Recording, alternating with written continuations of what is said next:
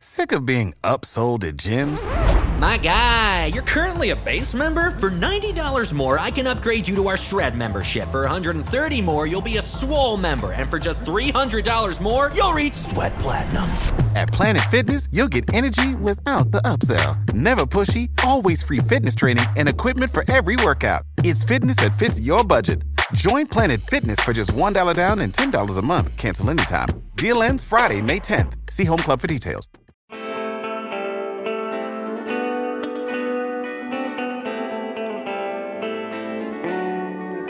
Welcome to another edition of the Five Reasons Podcast. My name is Chris Wittyngham, and Ethan, I am buzzing after yesterday going to the Adrienne Arsht Center and watching MLS expansion come into the league. We saw the press conference. David Beckham and Don Garber officially shoot off confetti cannons and announce that they will be the 25th club into MLS in the 2020 season. And I'm fired up right now, Ethan.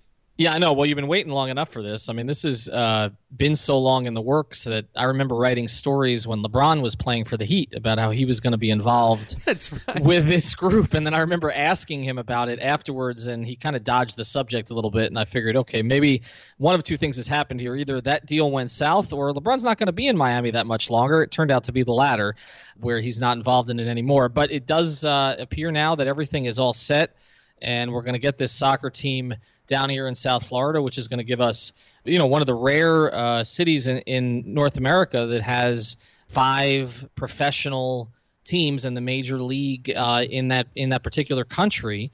Good to add another team to the mix that uh, is able to get a fresh start. And by the way, uh, they they revealed yesterday that we are only one of ten cities to have all five major sports team in America. So that's pretty distinguished company for a city that has often been derided for its sports fandom that clearly all of the leagues view it as a place that they need to be. And i think that's sort of the, the, the biggest point that they underlined yesterday. But what we want to talk about today is the five reasons why i think this is going to work. More to the fact that they will supplant multiple sports franchises in terms of the interest pecking order in this market. Obviously, the Panthers, uh, there's not a ton of work to be done there, but I think they can go ahead of the Marlins, go ahead of baseball in this city, and really challenge the Dolphins and the Heat for the sports dollar. Now, obviously, they have way more tradition, way more rooted in this market, but I, I'm going to lay out a case here as to why I think that this can really take off in a way that challenges every sports team in this market, not just the Marlins and the Panthers, who are moribund at the moment. Now, I'm not going to take the other side per se because I do think this has a good chance to work. But just because you are so excited about this, I'm going to try to pull you back just a little bit. Um, I'm going to give you the Panthers and say that this team has a chance to surpass the Panthers in South Florida. Obviously, the Heat and the Dolphins have huge head starts, uh, so I'll challenge you there. I'm going to do something I don't normally do, Chris, which is I'm going to try to defend the Marlins here a little bit.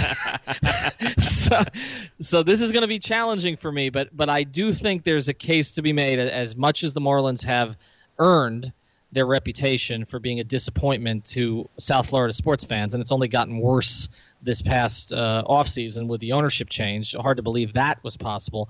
But I am going to make a, a case here that the Marlins still can stay ahead of this fledgling soccer franchise in South Florida. But this is going to be one of the more challenging five reasons for me to be able to make that case. All right, so let's get straight into it. So let's start first with the ownership. Is the ownership that the Marlins should have had. Now, there is some talk this morning on uh, show. Uh, we're taping this on a Tuesday, the day after the MLS Miami announcement, that Jorge Mas is perhaps overstating his position in terms of what financially he would have brought to the Marlins. But just from a sheer enthusiasm point of view, what their plans are point of view, when you compare the almost kind of publicly traded way that the Marlins are being run now, the fact that they're basically wedded to their investors and that they need to be operated as a business is the antithesis to what ends up working in professional sports. And now you've basically seen a full Astros happen with the Marlins, where they're going to be the worst team in the league this year and you're coming in and that's your plan. Your plan is we're going to be bad so that we can then be good. When you juxtapose that against what Jorge Mas did yesterday, which is fire everybody up, saying you want to compete at the top echelon of the league, when I asked him about the money that some of the teams in, in MLS are spending to go and develop a really good team, he's like, we want to be right there with them. We want to compete. We didn't we didn't do this to lose.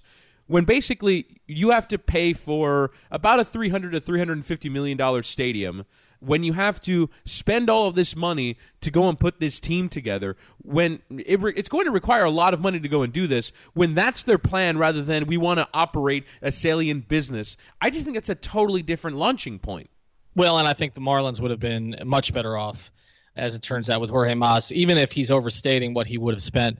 Just the fact that he was rooted here in South Florida and had a connection to the area, I always felt that he would be the best owner for this particular team. And I think the Major League Baseball made a major mistake in terms of valuing Jeter's name value, which really doesn't resonate in South Florida. I mean, I know there are a lot of transplanted New Yorkers and Yankee fans down here, and Jeter obviously was one of the faces of Major League Baseball for more than a decade. But he was not going to get the goodwill here in South Florida if he started doing the wrong thing simply because he was Derek Jeter. So I, I do think that Jorge Mas is, is a big boon to this soccer franchise. The fact that he is from South Florida, that he has business in South Florida. He's a name that's known here. All of that, I think, plays into it, and he has a passion for the area. So I, I do agree with you. With that being said, I, I don't know necessarily that ownership always makes the biggest difference uh, in, in, these cases. I, I, do think ultimately, although it's great that he says he wants to win and they're going to try to win, and we know that in South Florida you have to win to be able to draw people. Ultimately, that's what it's going to come down to is whether the people that are hired to make the soccer decisions, and, and, and we have to talk about how Be- how involved Beckham's going to be with that. The people who are hired to do that, you know, basically bring in the right players here to attract people out to the stadium. Uh, ultimately, when their stadium is built, we've seen that Steve Ross with the Dolphins is willing to spend money, says he wants to win, right? Like that has been a consistent refrain from him. I don't think there's been any question whether Steve Ross wants to win. I, I, I, think we, we argued that maybe Loria doesn't. We're saying now that maybe the group that bought the Marlins doesn't.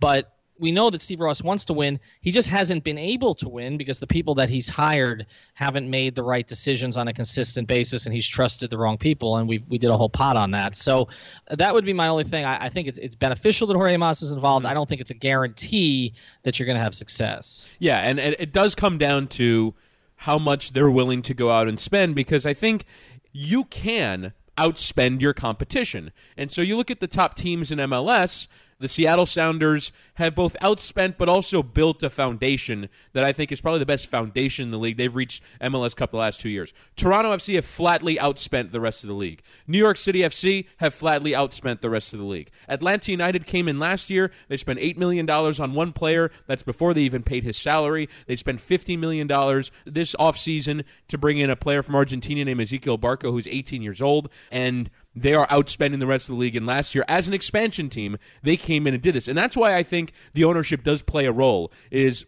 I'm a little surprised that Stephen Ross when they were looking for local ownership, when they were looking for someone to basically save this franchise from life support, because that's the thing we learned yesterday was that Jorge Mas, had he not come in, there wouldn't be MLS Miami. This wouldn't exist. Marcelo was very honest up there, and it was in December that um, I called him and I said, "I'm coming to New York. You know, this I just can't see any way through now. You know, we've tried everything. We've spent a lot of money, a lot of time uh, over the last four years, and we've exhausted it. We can't go any further because we're not getting any closer. And we was we were both sat there like depressed, like young kids, just you know discussing how we you know what's going to happen next. And then all of a sudden we looked at each other and was like, you know what, it's let's just one more. T- one, let's have one more try, because he'd also had obviously an email from the Mas brothers uh, a, a few weeks earlier. He said, "Let me just try one more thing," and that's when it all happened. Then within two weeks, we met with uh, Jorge and Jose, and two months later, we're sat here and we're announcing, and it's it's unbelievable. But that was obviously the missing part. The missing part was up for us was local partners, local partners that know the know the area, know the city, and are respected. And so he comes in at the 11th hour to save the thing, and now he's all about it. And I think he's going to compete at the top level of the league. But I'm surprised that Stephen Ross didn't get in because I do think in this sport owners can make a difference. Because when you compare the two expansion teams that came into the league last year, Atlanta and Minnesota, Minnesota did not spend nearly, not even close to the amount of money that Atlanta did and Minnesota was like a real expansion team, they struggled quite a bit and they struggled to find their footing and they finished near the bottom of the league. When you compare to Atlanta, they came in and spent a ton of money with Arthur Blank as their owner. They drew 48,000 on average a game. They got up to 66,000 a couple of times.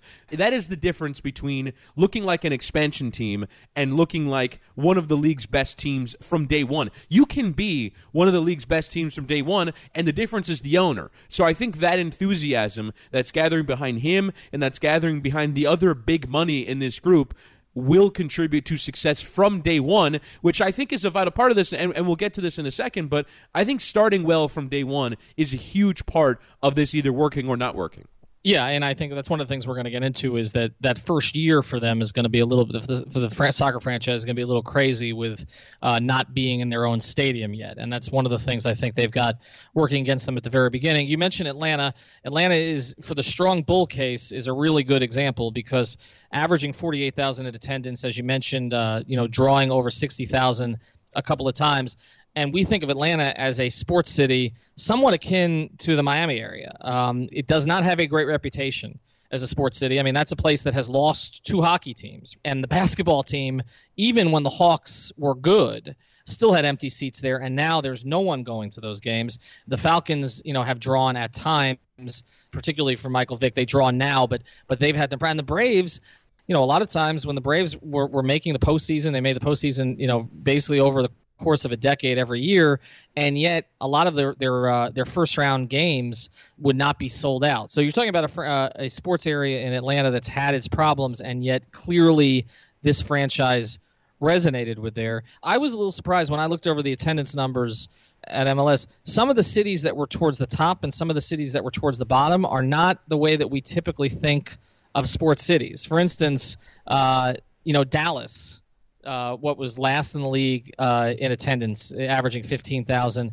Uh, New England, uh, the Revolution, averaging a little over 19,000. And yet again, as you mentioned, Atlanta uh, averaging 48,000. I know some of it has to do with with size of stadium, etc., but and location. But still, some of the figures in there in the in attendance do help make the case that you don't necessarily have to be a great sports area or considered a great sports area to do well in this Correct. particular league. Correct. So I know and, that's a case that you want to make. And that is, to me, everything. And I think a lot of people were making this case. Oh, but Miami is a sports city, and I think they did they did that a lot to Atlanta. To me, how American sports resonates, whether it's hockey or basketball or baseball or football, is entirely different to how soccer resonates, particularly with young people and particularly with people of color, right? So let, us talk about, you know, Latinos and, and the breadth of demographics that are in this market. Soccer reaches people that are not American sports fans. So, for example, you know, we talk about, you know, television ratings when it comes to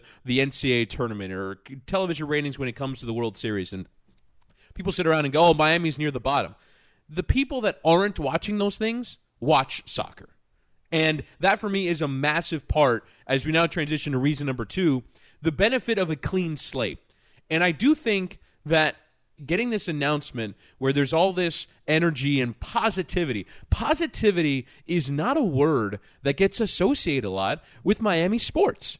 And whether it's the University of Miami going from being one of the great all time college football programs to doing nothing for a period of 12 years, whether it's the Panthers making the Stanley Cup finals and struggling to even make the playoffs in the years since, whether it's the Dolphins are still on a period of, what, 17 years without a playoff victory, there's so much negativity right now in the sports market. Obviously, with the Marlins as well, what's happened both with success and also the ownership situation, whether it was Loria or the current group there's so much negative feeling, there's so much bad impressions that I think the opportunity to make a clean first impression, come into the league and establish yourselves as a top competitor is such an opportunity for this group that they can straight away make a massive impression simply as being the fun, positive experience in Miami sports rather than what this fan base has been served so much of. Yeah, well, and again, the only one that the only franchise that has had success uh, on a consistent basis over the past 20 years is the Heat, and they've built a rapport with their fans that is now you know, it's sort of outdistanced the big three years, where now there's a, a, generation of fans that will be attached to the Heat for a long time. Although they've they've had to work for it too, with with the kind of team that they have right now, which doesn't and, have a superstar to draw you into the arena. Right, and I think a lot of people thought in the post Wade era that they would struggle for attendance or that they would struggle to maintain that relevancy. And yes, it's not at big three levels as you mentioned, but still, Miami rates really well when it comes to the NBA Finals. Local television ratings are still good. They still draw decent crowds crowds. It hasn't dropped off at the level that I think a lot of people might have expected. Well, and I think one of the things that you mentioned that is important the non white sports fan. That has been a major audience for the Heat, obviously, mm. over the past few years. And, you know, as I, I look at, you know, when I was covering the Heat all those years, who my Twitter followers would be, who our radio listeners would be when we were talking Heat. And typically it was younger and more diverse. That's trended towards the Heat, whereas the Dolphins case, if you look at what their audience has been, it's been it's more more so than the Heat, older and whiter than the Heat audience, and and I think that backs it up. And we've talked to you and I used to have this conversation on air about license plates, right? Like yeah. that that that, that the Heat license plates were outselling the you know you you saw Heat license plates everywhere. You never saw Dolphin license plates anywhere, and I think the figures that we looked up actually backed up that case. I do think that obviously soccer, we talk about how popular it is international. This is an international city in Miami, the areas around Miami, Doral, Hialeah, etc. That this is going to draw. You would expect it to draw very well with that particular audience. With that being said, the only thing I would caution about that is that the Marlins, for years, talked about and in some cases actually made an effort to reach out to a particular community in the market, the Cuban community, with, in my view, not all that much success, right? I mean, we can talk about Jose Fernandez during that period of time, and maybe that drew a few more people, but we, it never got uh, the, sort of the bump from that particular community that I remember the Marlins talking about back in you know when when that franchise was formed back in what was it 1993 and it was always said well part of it is because where the stadium is and all the rest of that. And they put the stadium obviously in downtown Miami now right in the heart of the Cuban community.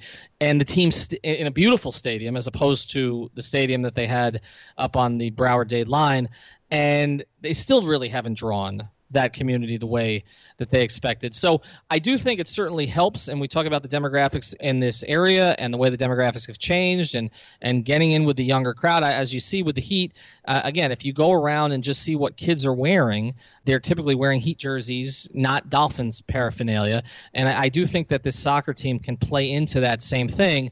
But I, I, don't think, again, as I said with the ownership, I don't think it necessarily is a given mm-hmm. if the team doesn't win. But I think you also just highlighted the point of having a clean slate. So yes, they dropped the stadium in the middle of Little Havana, but the Marlins have so much ill will in this market that even when they did move into a new stadium, it wasn't going to be this panacea for people hating them. People hated the Marlins for what they did in breaking up the 98 team, uh, trotting out a product year in and year out that wasn't competitive, that wasn't going to make the playoffs, for having the lowest payroll in the league, for bilking the city out of $480 million in public money. There, there's still so much negativity there that even with the connection of a sport to a community, because you're absolutely bang on that this area should be supporting baseball. You look at what happened with the World Baseball Classic. Mm-hmm. That's exactly what this market should be with baseball. But it's not a guarantee that you translate it from the numbers, right? The numbers of you know Hispanics, South Americans, Central Americans,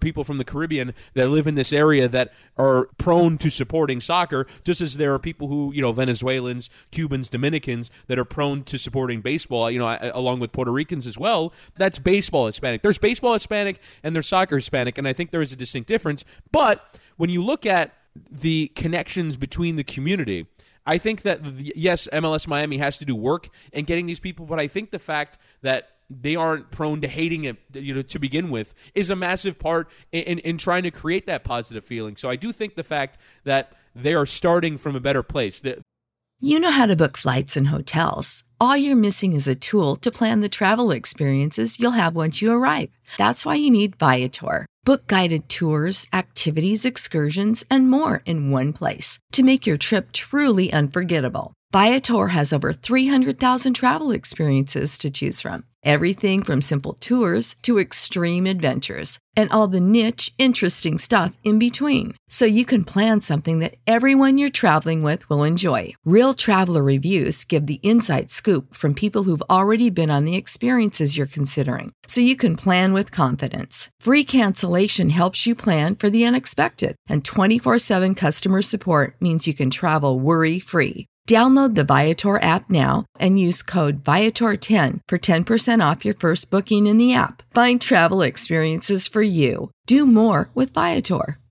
The one bad place that they are starting from is people are sour on the venue and, and where it's going to be and the lack of parking and, and the details in getting there and the fact that they've been told that we're getting MLS in Miami for four years now. And I think it really took yesterday Don Garber saying, no, no, no, this is the awarding of an expansion team, and you're starting in 2020. We're serious this time. I do think that kind of stop start stuff has really led a lot of people to thinking, well, is this really going to happen? I really do believe that there are still people who don't think this is going to happen.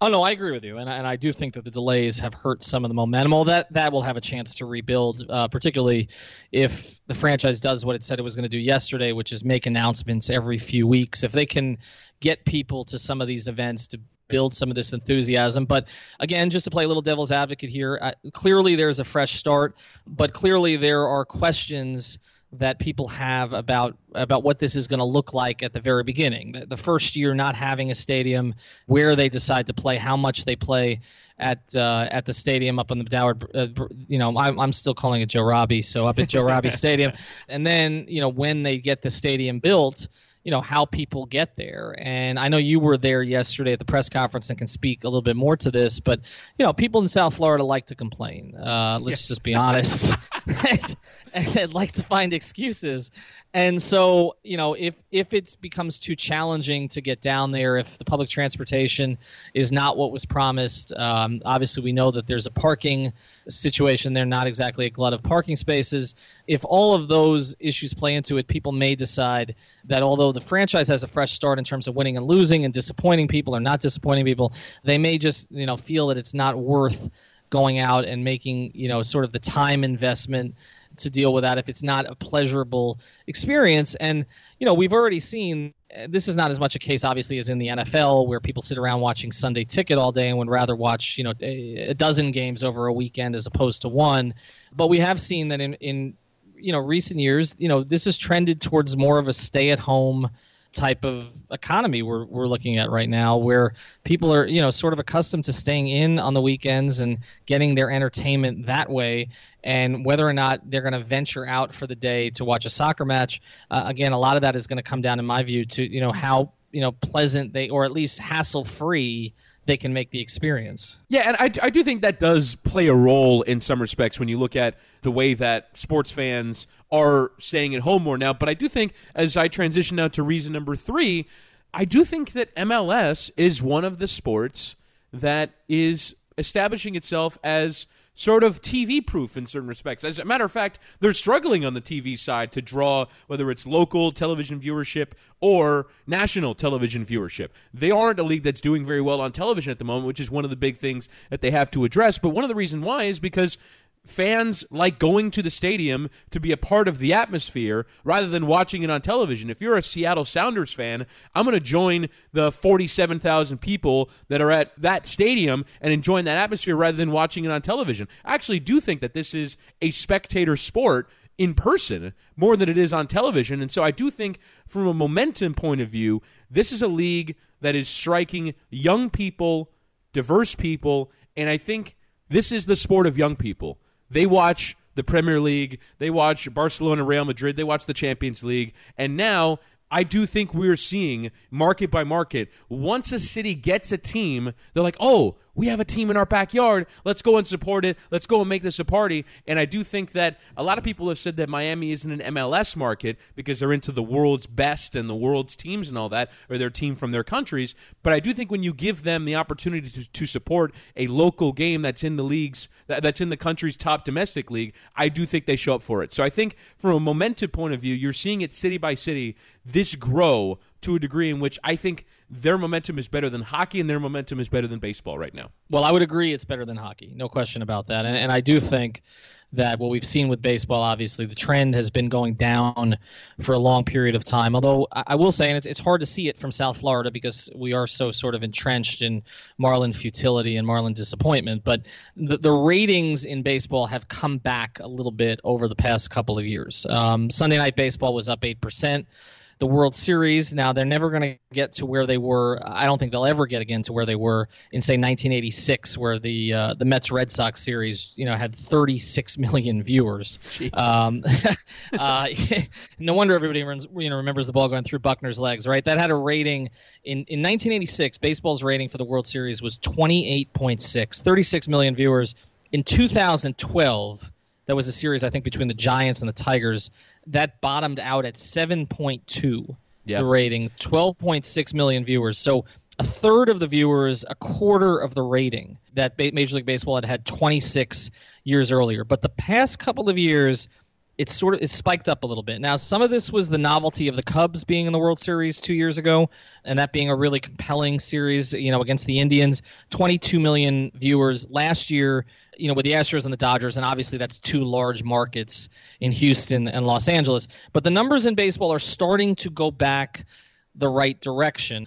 But you know, I, have you know criticized Major League Baseball for a long, long time for squandering their lead over the NBA. I mean, at one point they had a lead over the NFL by not promoting their own players. And and in Major League Baseball, I mean, you know, Mike Trout could still go, walk down the street in most places in this country, and and people would not know who he was. And you're talking about somebody who is in the top three players in baseball over the past five years, and, and that's the way it's been now in baseball for a long time. But I do think that baseball's starting to come back a little bit, and it still obviously has the history on its side that MLS does not have. So I'm not quite there where I'm ready to say that MLS is ready to overtake MLB in any significant way. I will say the one thing that does benefit MLS in this particular market more so than any other is that you, you are talking about fewer matches or games than than you are in baseball. And soccer, the MLS, the fact that you have you know 17 home matches, 34 in all,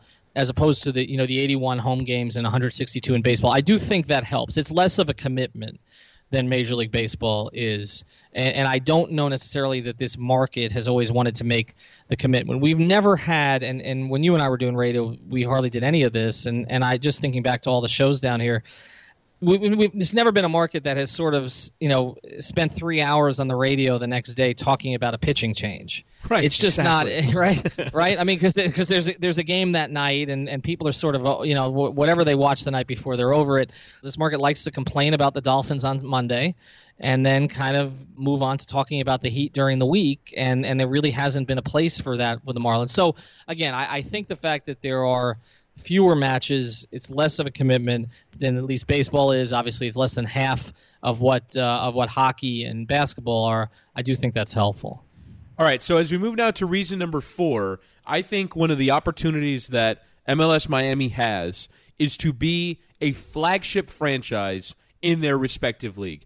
And I think right now only the Heat are a flagship franchise or you know in, in the in the specter of college sports a flagship program in their respective leagues or, or sports, right? So I think when you when the world looks at the United States of America, in terms of cities you want to be in, I think Miami is somewhere in the top four. LA, New York, Vegas, Miami. I think that's the pecking order. Miami might probably is third in that pecking order. In the eyes of some, might even be number one. Look at the number of professional footballers who play uh, in Europe and spend their summers here. Cristiano Ronaldo is here all the time. You see, you know, players like Paul Pogba vacation here every single summer, and they're hanging out here. I think the international soccer community views Miami as a place I want to be, a place I want to play, a community I want to live in, and I think only the Heat by virtue of their success, have created a scenario where they are among the teams that you would list, you know, any major free agent, oh, maybe they can go to Miami. Gordon Hayward almost came here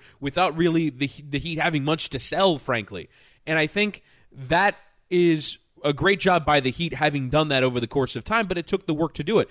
MLS Miami can be that from day one because of two things. Number one, that thing that I mentioned about how they are viewed as a top destination for soccer players around the world. Lionel Messi was on Instagram yesterday saying, "Hey, maybe in a few years, give me a call." That's Lionel Bleepin Messi, one of the best players ever to play the game. But the second thing is also because you have David Beckham in charge, he has that aura, that ability to get on the phone with anybody. Neymar was mentioned. Where uh, there was a video of him in, in the release. I mentioned Messi. These are the best players in the world, and you have a connection point with David Beckham in charge of the team. And I think there is no limit to who Miami MLS can bring in. And straight away, the second they kick a ball, they're one of the most famous teams in the league. They'll be one of the teams featured most on national most on national television. And when you compare that to the Dolphins or the Marlins or the Panthers, who are never on national TV, I think you can come straight in and make that impact as one of the league's signature franchises. It's an amazing opportunity and one that I think the other teams in this market just don't have. Uh, I agree with you on that. I think the Dolphins were at one point uh, considered a marquee national franchise. I, I, think you see some of that when you go to road Dolphin games and you see how Dolphin fans still populate a lot of stadiums around the country, and, and that a lot of that is is sort of left over from the 70s and and, and then and then too. and from Marino's era too. And, and yeah, the, the people who are going to those games, a lot of them are wearing Marino jerseys, right? And they're they they tend to trend a little bit older as well. And I do think that the Dolphins squandered an enormous head start here in South Florida, and and are and are no longer one of the the core national franchises of the NFL. I mean, you think the the Cowboys, you think the Steelers, you think the Packers, you think now the Patriots, you know, and and to a certain degree, I think the Raiders have kept that marquee, even though they've struggled in recent years. But you, you don't you know you don't think of the Dolphins in that capacity, and that's and as we see uh, every time that they get a national TV game, they get slaughtered. Right? We've seen Right, that exactly, and they hate. and frankly, the the national fans complain. Oh God, we got to watch the Dolphins again. That's not the Right. feeling you want to create. No, and, and the Heat, you know, the Heat obviously created a different culture for themselves. Although again, a lot of that was tied, even when they had Riley, and certainly that helped the marquee down here. You know, it, it really took the you know LeBron and, and the big, you know, even when they had Riley and Wade, and and then before Well, that I think Zoe you could say it started. I think it started with Shaq, right? Because you, you're Right. you're getting put on the the signature Christmas Day game, for instance. Like the Mm-hmm. flagship Christmas Day game is Shaq against Kobe, and Miami is the team you want to watch on the NBA regular season's biggest day. So I do think that that helped too. That was kind of Yeah. the launch, the entry point into Miami being a really flagship franchise. Yeah, and I, and that was you were talking 2004, 2005, 2006 there, and then and then for a few years there it, it faded, and then LeBron comes in. So uh, I, what what the Heat have shown, what Riley has shown, uh, what the organization down there has shown is if you have a stable organization that that you can then sell Miami in a big way. You can sell this area, and certainly, you know, the Heat have played into everything that, that has to do with Miami. I mean, even look at the the Miami Vice uniforms that they're, or you know, the jerseys that they've been wearing lately. Like they they represent Miami. I also think it helps them that they're in Miami, um, and that was one of the things that Downtown. Right, that was one of the things that Riley said when when he came was you know when they after they came where they're going to you know build an arena. I, you know I didn't come down here uh, to coach in Broward, and and although I live in Broward and have lived in Broward for a long time, clearly it doesn't have the national marquee. That's why we see every time that there's a game at Sun Life Stadium, uh, they decide to show uh, they decide to show South Beach on TV as if Sun Life Stadium. You just walk right outside, right past the Walmart, and there's sand. right. Uh, uh, they've been doing that for years and years. So um, I- Here's look, here's a Sonic, and then there's the beach. Right, exactly. right. Just pull pull right up and, and grab your shovel. Um, but so I, I do think the fact that this team also is based is going to be ultimately after the first year at least based in downtown Miami. Um, it, it certainly is easier, even if if you're not in an area that is considered an upscale area of downtown Miami, and that's more of an issue for the people who are going to the matches than sort of the national perception because uh, on television they're still going to show South Beach, right? They're still going to, you know, they're, they're, that's that's what they're going to feature down there. So uh, all of that I think helps, and I, I do agree with you that they have a chance to be a flagship franchise. We know a lot of international players you know, have condos eh, on South Beach or in downtown Miami, so they're already based here to some degree, and that will certainly help. So uh, all of those things play into your argument there that this has a chance. But again, it's going to have it's going to ultimately come down to not just can you get a star who's you know a big star who's well past his prime, but but can you get can you fill out the roster with good young players that the community can can grow with Correct. Not that, just are that, that are that- diverse, right? That are from Right. all the areas in Central and South America that connect, have connection points in this market. But I think also uh, you mentioned famous. Uh, the, the word famous. I do think from day one they have fame by virtue of having David Beckham as part of their ownership group. You look at the fact. I mean, I checked yesterday. I'll, I'll, I'll look at it again. I think he's at like 41 million followers on Instagram, which is an insane figure. You look at, for example, so yesterday they have a whole launch plan, right? And the first tenet of the launch plan is put David Beckham on Good Morning America. Is there any other owner? Is there any other player in MLS or, frankly, in South Florida sports, oddly enough, other than Derek uh, who kind of ruined that? But is there any other figure in South Florida sports that's getting on Good Morning America with the launch of a team? There's, there's nothing even close. Well, I, I would say not with the the launch of a team. Although, if again we come back to the Marlins here, if if if they'd handled this thing a little bit better, Right. Having Jeter as the face, and I know Jeter is not the international star that Beckham is, right? Okay, but but at least in this country, having Jeter as the face of the franchise, that again I think is where Major League Baseball was going with this, and why what Rob Manfred agreed to allow a group that was you know you know, with Bruce Sherman's group that was significantly underfunded to buy this franchise was in large part because they had Jeter as the face of it, and yet Jeter's face uh, is not such a positive thing right now. Like Right. it's hard to put Jeter out there. I saw even the other day uh, he won some American Icon Award at, uh, for Joe DiMaggio Hospital, and I, I saw some of the comments under it. And I remember going to that event, you know, when Pat Riley was honored a couple of years ago, and I saw some of the comments under it. And I was like, and, and one of the comments was, "Did Jeter sell his dinner?" You know, he doesn't have a positive reputation down here Correct. in South Florida. Beckham still does, right? And so that's that's obviously helpful, and and and clearly to be able to get on national programming, it's good not just for South Florida, but it's good for the league as a whole. So I certainly think that can help. But again, I, it's going to come down, in my view, to can they attract, as you said, a diverse group of young players. Uh, Mm-hmm. that play with style, by the way, because you can't you can't play like the, the the traditional English style of you know punt a long ball forward to their six foot four striker who nods the ball down and tries to whack it from twenty five yards out into the top corner. That's not going to fly here. So I, I do think this team has to both have quality young players from around the world, but also play with a style that resonates with the people of this market. But I just, I still think though they had a separate group of media yesterday just for the UK, right? So you have a reach into the foreign market in arguably sort of the the, the biggest country for soccer press in Europe with with the UK with that sort of press machine. You have an international and national connection with this team before they've signed a player, before they've kicked a ball, before they put a shovel in the ground to build a stadium. And I just think when you have that kind of standing in the league before you've even played a game, you're eclipsing basically every team in the league except the New York teams, the LA teams, and Atlanta right now, and maybe Portland and Seattle just based off of their tradition. And so I think what the Heat built up through 20 years of winning and success, Miami has without without any of that. And I think that that does play a, a, a pivotal role in sort of this growing from day one. But as we get to reason number five here, I think this is the biggest point.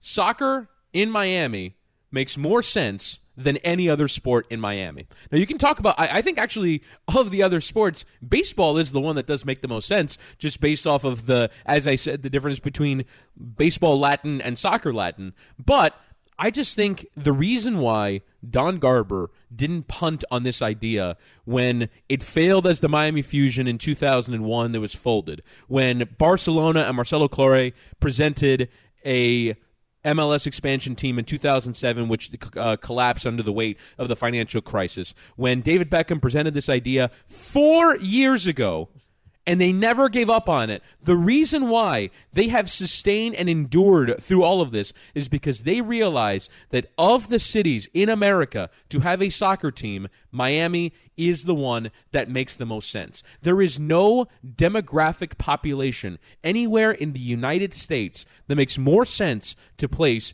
a top level soccer team than in Miami, Florida. Now, are there things that are difficult that are go- that are going to you know need to be ironed out to make that work? Are they going to need to be su- successful? Every team needs to be successful to work, but I just think that in this city, if you were to say which of the major leagues makes the most sense, it is soccer. And I think when you look at, for example, hockey expanding into this market, that's just them trying to have a geographical footprint in a major market. It hasn't worked. Even basketball, uh, all the other major sports that have expanded here, it's mostly been recently. And it's mostly been because this is sort of the gateway to the southeast. Of, this is the biggest city in the southeast of the country, and they're basically leagues that are trying to be nationwide. Whereas this market with this sport makes too much sense. Well, and I think when you look at the reasons why each of those franchises expanded down here. Let's obviously the you know the Dolphins you're looking at you know got to go back to 1966, but if you look at the other three franchises, what the arguments that were made for each. For the Panthers, the argument was you have a lot of snowbirds in South Florida, and to a certain degree, that argument is proven true because the arena does fill a little bit during those two weeks in December and January, right, where the Maple Leafs and the Canadiens and the, Canadian, and the Canadians and the, and the Flyers and the Bruins come down and, and the Rangers and and you see that place fill up a little bit, but it's the other months of the year that don't translate quite as well. With baseball, again, that argument was made about the Cuban community down here, but the stadium was put into place that didn't really work for the Cuban community necessarily, and we obviously saw all of the ownership issues and sort of the selling off players and everything else that eroded trust in the community. With the Heat, I'm not sure what the argument was back in 1988 it was the same time as the as Charlotte also entered the NBA, but but you did have Miami, which was growing as a city at that point, um, and you thought that you know you had a small arena, 15,000 people at Miami Arena. You thought that it could support, and and for the, for the most part, the, the franchise did reasonably well, even though it struggled on the court in the first few years. So I, I do think when, when you're talking about a case to be made for the soccer franchise, the case is probably stronger uh, I would agree, than it was for the other three franchises. And as we mentioned earlier, you know, sometimes uh, the market itself, you know, sort of plays tricks on you in terms of what the expectation game is. We talk about attendance. You know, again, Atlanta uh, would not be a franchise that we would talk about as leading a league in attendance. Um, no. And it's it's and really, with the exception of Seattle, uh, it's not even really close. I mean, Atlanta averaged forty eight thousand this past year. Seattle uh, 43,000. And then you, you drop down to Toronto, which, you know, again, an international city, um, close to, although, although not, you know, a, a huge Hispanics population. Orlando, again, another market that, if you talk about the Tampa Orlando market, has sort of struggled to support teams, right? Like, mm-hmm. uh, you know, the Rays have had their trouble over the years.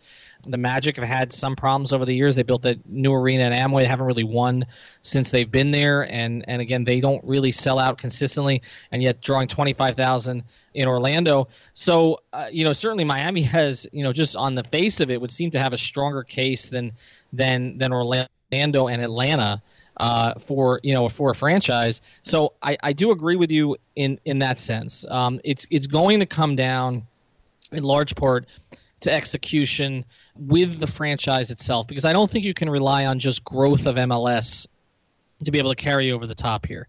Right. Uh, I, I think it's going to come down to how well this team is put together, and I do think your point about style makes a difference. One of the problems that the Dolphins have had in recent years is not just that they've been bad or mediocre, because they haven't really been bad. They've just been mediocre. They win between six and what I mean, with with a rare exception of a ten or eleven here or there, they basically win between what six and nine games every year. Yep. The the the, the problem with the Dolphins is they've been bad and they've been boring. But again, I do think style with with this particular franchise is going to matter, and, and it has to it has to you know it has to be vibrant uh, in some way. And I do think because soccer fans in particular are so knowledgeable, it, it has to appeal to the style itself has to appeal to the particular fan base or demographic that you're targeting here. Particularly and, when, particularly when I think the preferred team of a lot of these fans that we're talking about is a team like Barcelona or Real Madrid, right. who play with the utmost style. Mm-hmm. Yeah, so I, I don't think that you, I, I, agree with you. I think if you were to play sort of a uh, you know more English style or something like that, or a more plotting mm-hmm. type style, that that's not going to register with the fans down here. I, I, I think they're they're too discerning, Agreed. and and and they're just not it's just not going to go for it. So I think the my, my ultimate point in all of this is I don't think bad franchises work anywhere. I don't think you could put a bad team with bad ownership and a bad playing style anywhere and make it work. But if you put a quality product out, if you have good ownership that's willing to spend the money and compete at the highest levels, I don't think that there's a chance that this won't work. And so, yes, they have work to do. They have logistics to work out. But I just think that straight away they can come in with this clean slate. And because expansion teams don't have to struggle like in other sports, right? So you have, you know, a, a, yes, the Vegas Golden Knights are an exception in the NHL, but for the most part, new teams come in. You're picking from the bottom of, the, of, of other teams' rosters, and you don't get to have a quality product from day one. MLS Miami can. They can go out and sign Cristiano Ronaldo from day one, and and I think he's sort of a perfect player that's of the age range uh, to, to pluck off from Europe. You can go and sign quality young players from South America, spend as much as you like. They can do everything that it takes to win from day one. And I think that opportunity in this market will lead it to be successful. All right, so that'll do it for this edition of the Five Reasons podcast, breaking down MLS Miami. We'll have a couple more this week. Want to get to uh, maybe tomorrow or Thursday the Dolphin situation at quarterback. Want to do a Heat podcast this week as well. So plenty to come. Do stay subscribed on iTunes or Google Play or Stitcher, which are the three platforms we are on right now. That'll do it for us on the Five Reasons podcast.